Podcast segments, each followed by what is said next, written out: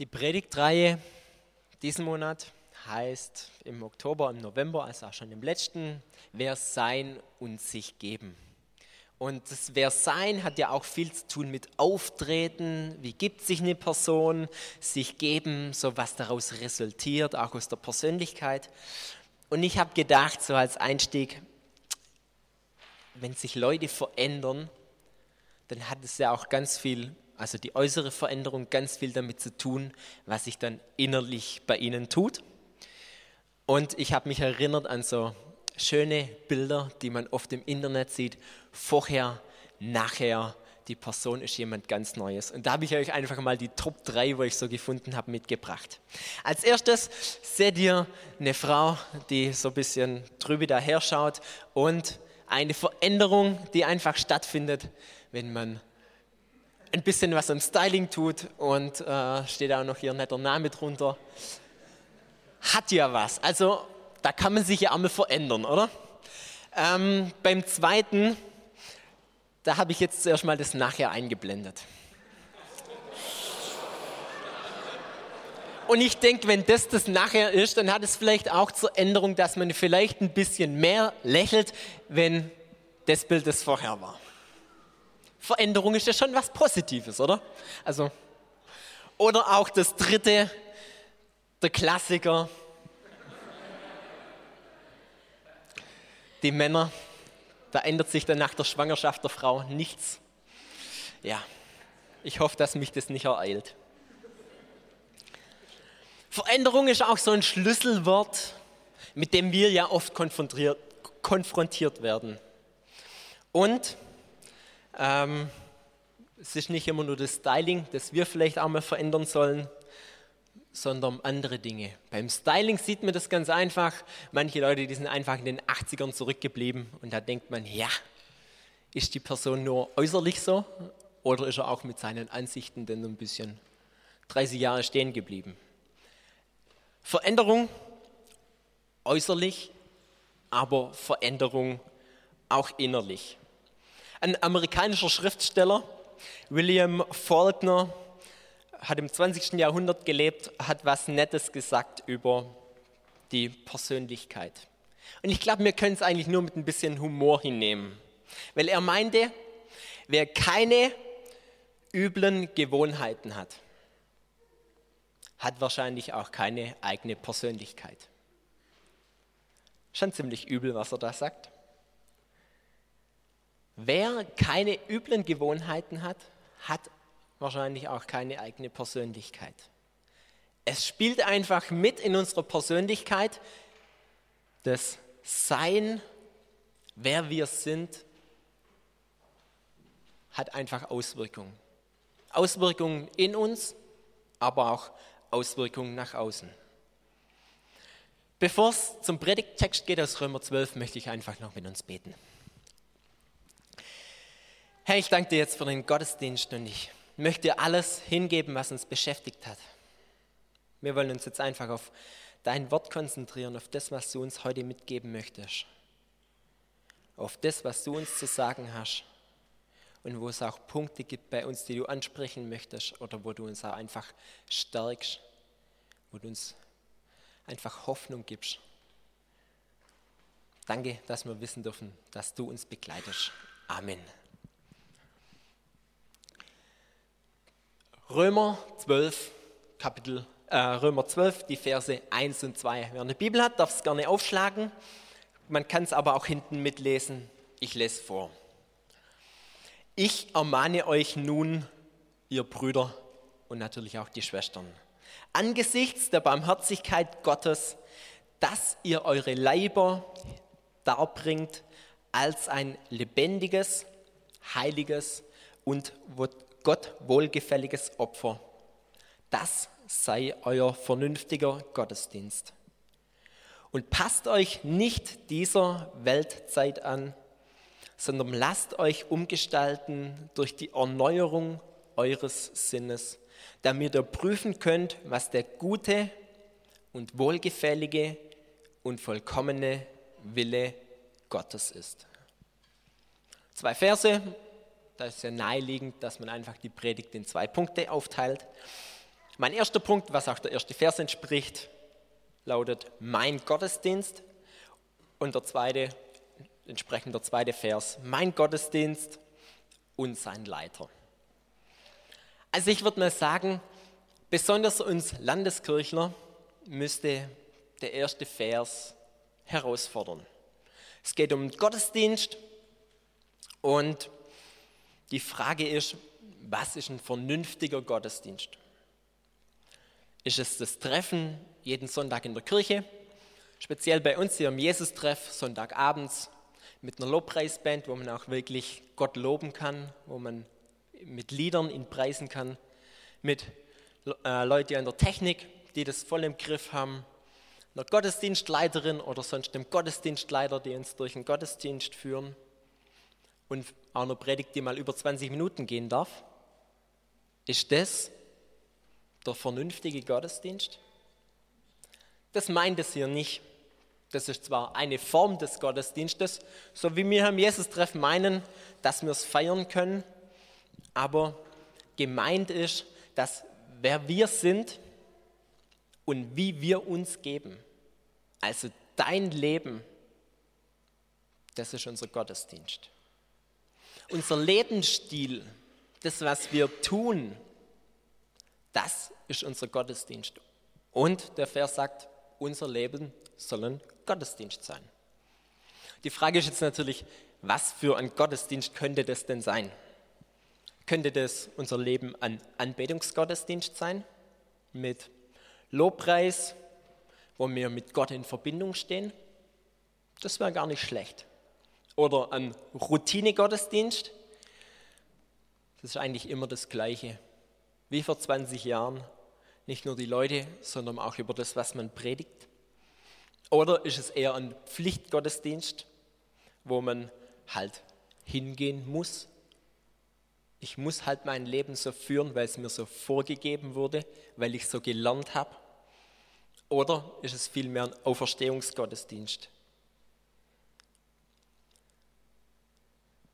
Die Art des Gottesdienstes, das sagt uns der Zusammenhang des Vers, äh, des, der Zusammenhang vom Römer ist die Antwort darauf, was Gott für uns getan hat. Im Kapitel 11 geht es nämlich darum, um das Heilshandeln Gottes, dass er in der Person Jesus Christus auf die Welt gekommen ist, am Kreuz gestorben ist und dann durch seine Barmherzigkeit ähm, uns das Geschenk gemacht hat, dass wir seine Kinder sein dürfen. Ich lese noch mal kurz den Vers vor. Ich ermahne euch nun, ihr Brüder, angesichts der Barmherzigkeit Gottes, dass ihr eure Leiber darbringt als ein lebendiges, heiliges, Gott wohlgefälliges Opfer. Das sei euer vernünftiger Gottesdienst.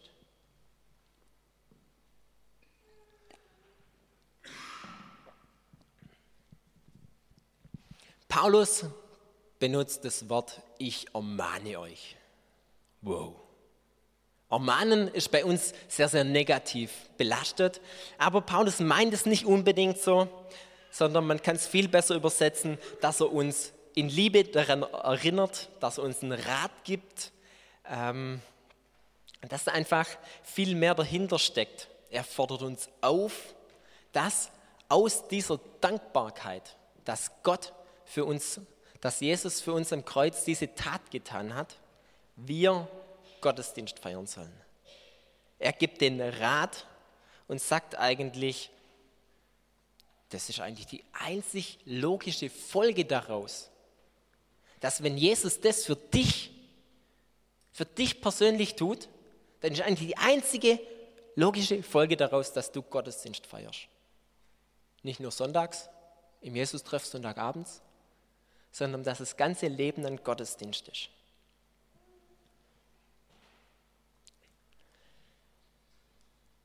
Im Vers geht es dann darum, dass wir unsere Leiber, also unseren Körper, wir als Person uns darbringen sollen als ein lebendiges, heiliges und Gott wohlgefälliges Opfer. Da geht Paulus darauf ein, auf die Verbindung, wie früher Gottesdienst im Tempel gefeiert wurde. Im Tempel gab es einen Altar, ich weiß nicht, ob er ähnlich aussah wie dieser, aber auf dem Altar wurden Tiere geopfert. Und das war der Höhepunkt des Gottesdienstes, des Opfern der Tiere zur Vergebung oder auch zur Erinnerung zur Vergebung. Und deswegen auch diese drei Worte, ein ähm, lebendiges, heiliges und Gott wohlgefälliges Opfer soll unser Gottesdienst sein. Das Opfertier, das auf dem Altar lag, war tot. Was hat es mit lebendig zu tun? Lebendig hat es damit zu tun, dass äh, Jesus das lebendige Opfer war. Im Griechischen ist, ähm, wird der Begriff Zau verwendet ähm, und es erinnert darin, dass ähm, das Lebendigsein eine geistliche Ebene hat und dass sie zum ewigen Leben führt, das Geschenk, das uns Jesus gibt. Ein lebendiges Opfer kann nur dadurch auch für uns, also wir können nur ein lebendiges Opfer sein durch die Verbindung mit Jesus. Der nächste Begriff ist das Tier, das zwar makellos war, das keine äußeren Schäden hatte, das war alles vorgegeben, dass es keine Knochenbrüche haben durfte, dass es nicht behindert sein durfte.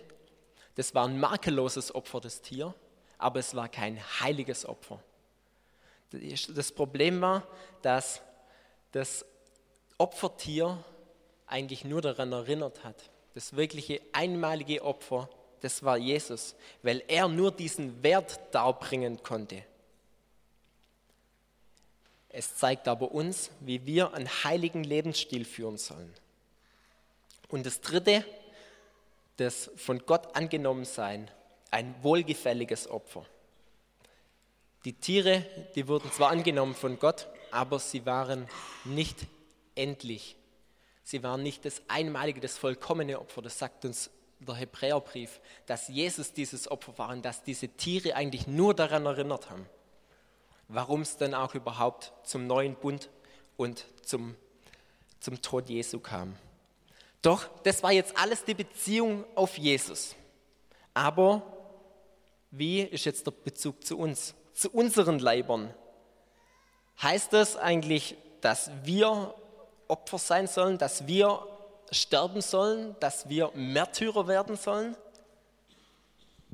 Oder wie können wir eigentlich überhaupt reagieren auf das Vorgehen aus Römer 11, dass Christus für uns das getan hat? Was ist die Antwort darauf? Die Antwort darauf sagt der Text, das ist ein Leben in der Nachfolge. Ein Leben in der Nachfolge, aber nicht, weil ich es machen muss, sondern ein Leben in der Nachfolge aus der Dankbarkeit. Nicht aus der Pflicht, sondern aus der Freude. Oder wie Paulus ja sagt, es ist eigentlich die logische Folge, wenn wir es im tiefsten ergriffen haben, was Jesus da für uns gemacht hat. Es gibt an anderen Ver, an eine andere Textstelle, die auch darauf eingeht, und das ist der Epheserbrief. Und ähm, da lese ich mal Epheser 4, den Vers 25. Da heißt es, hört auf zu lügen und sagt einander die Wahrheit, weil alle zusammengehören.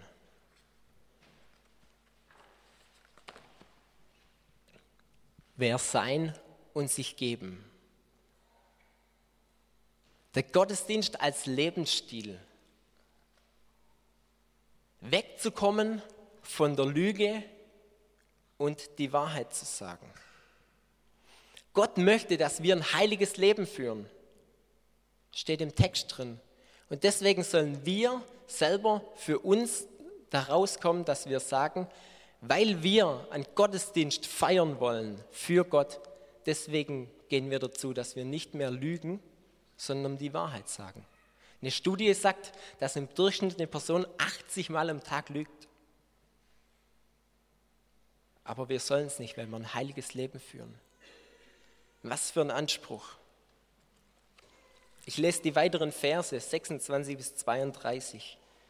Sündigt nicht, wenn ihr zornig seid, und lasst die Sonne nicht über euren Zorn untergehen. Gebt dem Teufel keine Möglichkeit, durch den Zorn Macht über euch zu gewinnen. Wer ein Dieb ist, soll aufhören zu stehlen.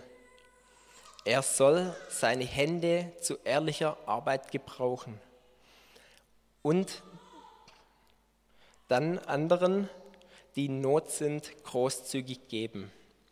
Vielleicht auf schlechtes, verzichtet auf schlechtes Gerede, sondern was ihr redet, soll für andere gut und aufbauend sein, damit sie im Glauben ermutigt werden. Achtet darauf, den Heiligen Geist nicht durch euer Verhalten zu betrüben. Denkt vielmehr daran, dass ihr sein Siegel tragt und durch die Gewissheit habt, dass der Tag der Erlösung kommen wird. Befreit euch von der Bitterkeit und Wut und Ärger, harten Worten und übler Nachrede sowie jeder Art von Bosheit. Seid stattdessen freundlich, mitfühlend zueinander und vergebt euch gegenseitig, wie auch Gott euch durch Christus vergeben hat.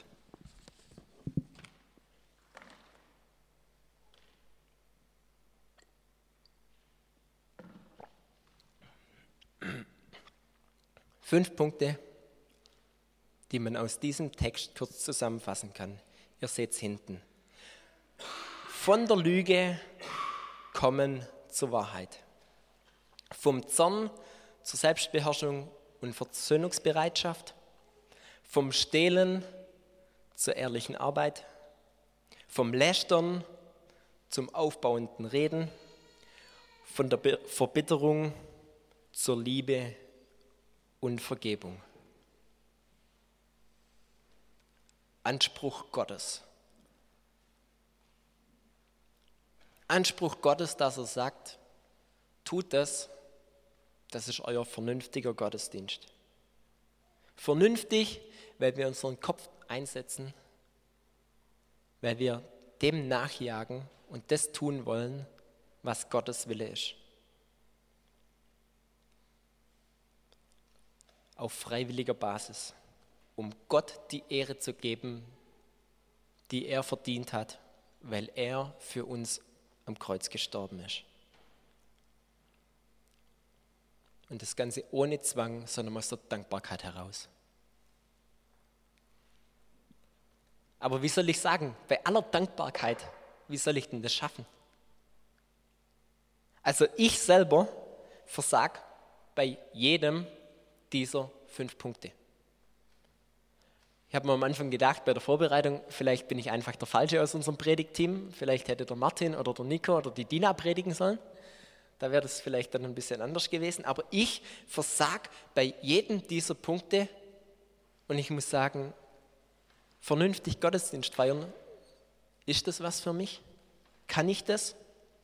Und da bin ich froh, dass es weitergeht nämlich zum zweiten Vers von Römer 12. Ihr seht ihn wieder hinten. Und passt euch nicht dieser Weltzeit an, sondern lasst euch umgestalten durch die Erneuerung eures Sinnes, damit ihr prüfen könnt, was der gute und wohlgefällige und vollkommene Wille Gottes ist.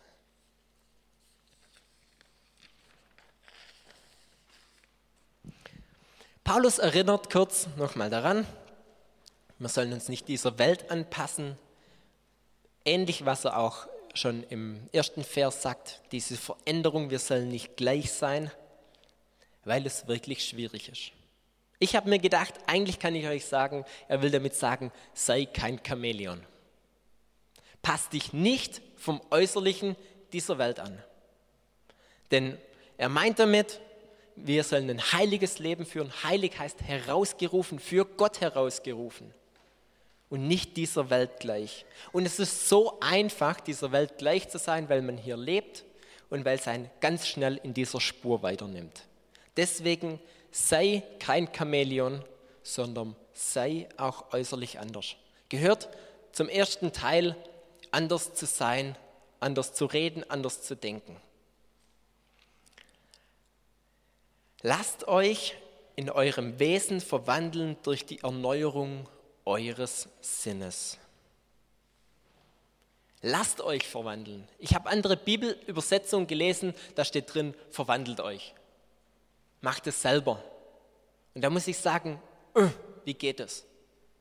Lasst euch verwandeln. Lasst euch verwandeln durch den Heiligen Geist, sagt Epheser, komme ich nachher nochmal drauf zu. Lasst euch verändern durch den Heiligen Geist in eurem Sinn. Euer Denken, euer Wollen soll verändert, soll gedreht werden.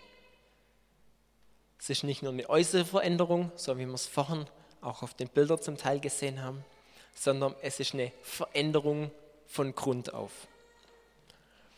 Es ist ähnlich, wie wenn man einen italienischen Park nimmt und sagt, ja, wir wollen den jetzt einfach mal verändern und machen einen griechischen Park daraus. Wir schottern die Wege ein bisschen anders, wir pflanzen ein paar neue Sträucher und setzen dann noch ein paar halbnackte oder auch ganz nackte Statuen rein, wie die Griechen das eben so machen. Dann haben wir was Verändertes. Aber wir haben was äußerlich Verändertes. Es geht darum, dass man was, dass was Neues daraus gemacht wird, dass von innen eine Veränderung äh, daraus kommt. Das wäre dann so ähnlich, wie wenn man diesen, wieder diesen italienischen Park nimmt und einfach ein Stadion darauf setzt, ein Fußballstadion, was was ganz Neues ist, am besten noch ein deutsches, weil das hat so feste Grundmauern und ein festes Fundament, das muss man von innen völlig verändern. Somit hat man eine Veränderung von Grund auf. Diese Veränderung von Grund auf wird bewirkt in uns durch den Heiligen Geist. Eine Geschichte ist mir bei der Vorbereitung sofort eingefallen aus dem Alten Testament, der Prophet Elia. Und in 2. Könige 6 steht die Geschichte, ähm, äh, der König, der Aramäer, möchte das Volk Israel angreifen mit seiner Armee. Aber Elisa, welcher Prophet war, bekommt von Gott immer wieder gesagt, wo sie ihre Truppen lagern wollen und der König von Israel sendet dann immer seine Truppen dorthin. Somit ist es einfach nicht möglich, die anzugreifen. Aber der König der Aramäer hat festgestellt, dass Elisa das Problem ist und hat herausgefunden, an welchem Ort er sich befindet und hat über Nacht eine ganze Armee, ein ganzes Heer genommen und hat einfach die komplette Stadt umzingelt. Sein Diener ist am Morgen aus dem Haus gegangen.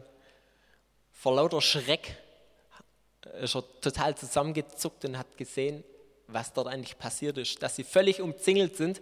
Vielleicht hat er sogar begriffen, dass das allein aus, äh, wegen ihnen ist. Und ist hineingegangen zum Elisa und gesagt, wir haben ein wirkliches Problem. Und Elisa war völlig gechillt. Und ich habe mich immer gefragt, warum? Warum kann dieser Mann eigentlich so ruhig sein? Er konnte so ruhig sein und hat dann gesagt, zu Gott gebetet, Herr, öffne doch die Augen meines Dieners. Er hat ihm die Augen geöffnet und er hat gesehen, was die geistliche Realität war. Die weltliche, die Realität, die man gesehen hat, war, dass sie umzingelt waren. Aber die geistliche Realität war, dass viel mehr Kämpfer, äh, eine, eine riesengroße Armee, wahrscheinlich von Engeln, ähm, ringsrum war und das kleine Heer gar keine Chance hatte. Elisa, der die ganze Sache geistlich sieht und nicht menschlich. Es geht dann weiter äh, für mich völlig abstrus, wo ich so gelesen habe, wo ich denke, deine Wege sind echt anders wie meine Wege. Er, er ging hin, er, Gott hat die Augen dieser Armee geblendet, sie haben nichts gesehen, sie sind nach Samarien, dort wo der König war. Ähm, dort hat der König gesagt, Elisa, soll ich jetzt kämpfen und sie alle platt machen? Elisa hat gesagt, nein, mach ihn fest und geb ihnen zu essen. Sie haben gegessen. Die Leute, die Kämpfer, die Krieger sind zurückgegangen zu ihrem Heer und sie sind nie wieder eingefallen in Israel. Eine Geschichte voll von geistlichem Denken, das mit unserem menschlichen Denken oft mal nichts zu tun hat, verändert ist, verdreht wurde. Und da denke ich so oft, dass es mir so geht. Ich weiß nicht, ob es bei euch auch so ist. Ich habe Schwierigkeiten damit, meinen Verstand auszuschalten, der mir immer sagt, wie eine Sache funktioniert. Weil ich schon so viele Erfahrungen gemacht habe. Warum soll ich denn für einen Kranken beten? Der wird im Krankenhaus gesund, aber doch nicht unter meinem Gebet. Wir sind oftmals von klein aus einfach so wissenschaftlich geprägt, dass das in uns drin ist, dass wir nicht damit rechnen, dass Gott handelt, dass er was bewegt. Die Erneuerung, was dieser Text hier anspricht, ist ein ständiger Prozess, welcher ein ganzes Leben andauert. Deswegen stand vorhin auch dran, von der Wahrheit, äh, von der Lüge zur Wahrheit. Nicht sofort, ich habe jetzt beschlossen, ich mache nicht, ich lüge nicht mehr, sondern ich rede nur nicht die Wahrheit, sondern dieser Prozess, der angestoßen wird durch eine innere Veränderung, die Gott, die der Heilige Geist in uns bewirkt.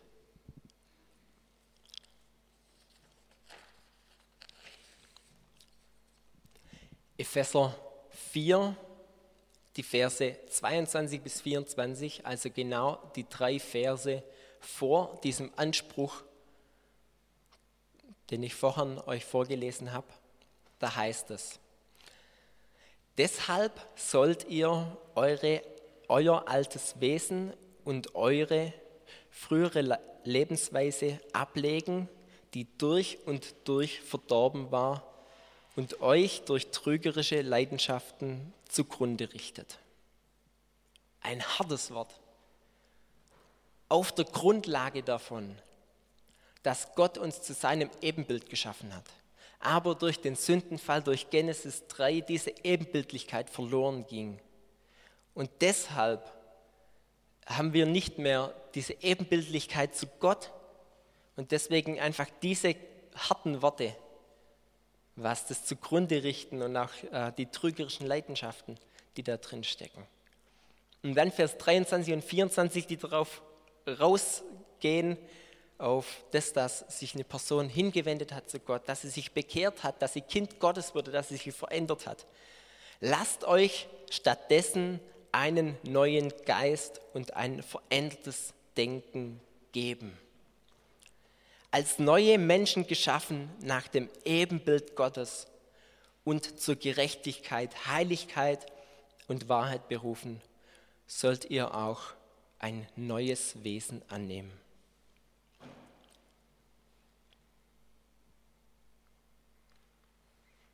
Die innere Veränderung, die hier angesprochen wird, kommt durch den Heiligen Geist. Das, dass wir sagen, wir wollen für Gott wirklich unser Bestes geben, weil er für uns sein Bestes gegeben hat.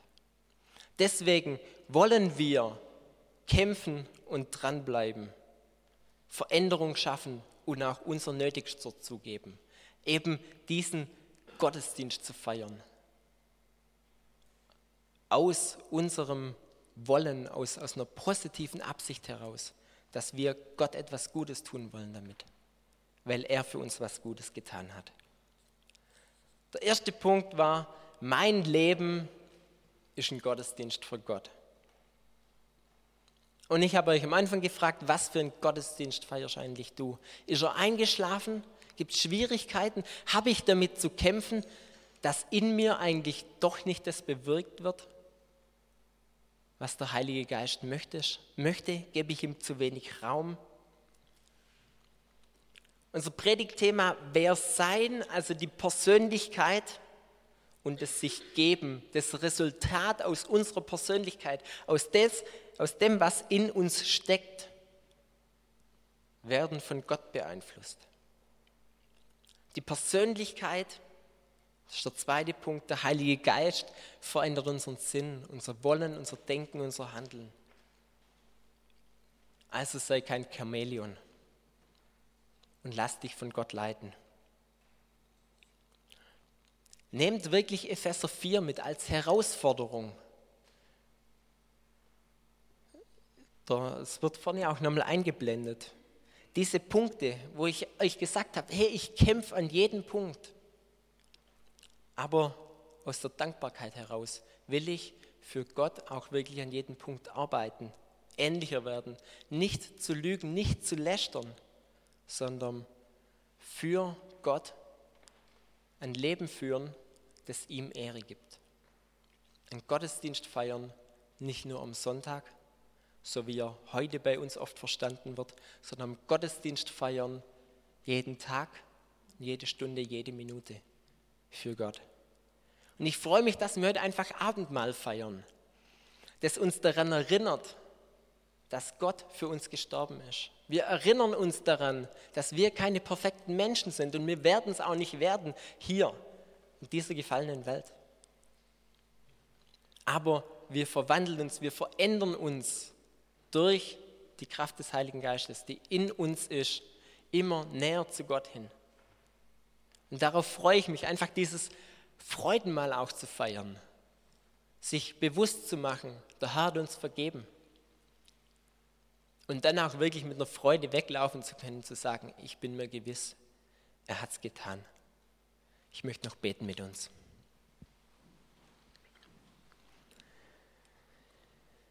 Herr, wir kommen vor dich und wir sind dir unheimlich, unheimlich dankbar, was du uns für, für uns getan hast. Wir danken dir dafür, dass du für uns am Kreuz gestorben bist und wirklich alle Schuld auf dich genommen hast. Du siehst die große Herausforderung auch, ein Leben so zu führen, wie du es dir gedacht hast. Diese Herausforderung, die wir selber nicht machen können. Aber wir danken dir so sehr, dass du wirklich durch deinen Heiligen Geist in uns Veränderung schenkst. Dass sich da manches verändert, dass sich da was tut, dass es ein Prozess ist, der aber das ganze Leben übergeht. Wir danken dir für, dass wir so zu dir kommen dürfen, wie wir sind, dass du uns so annimmst, wie wir sind. Vielen Dank, Herr, dass du an unserer Seite bist. Amen.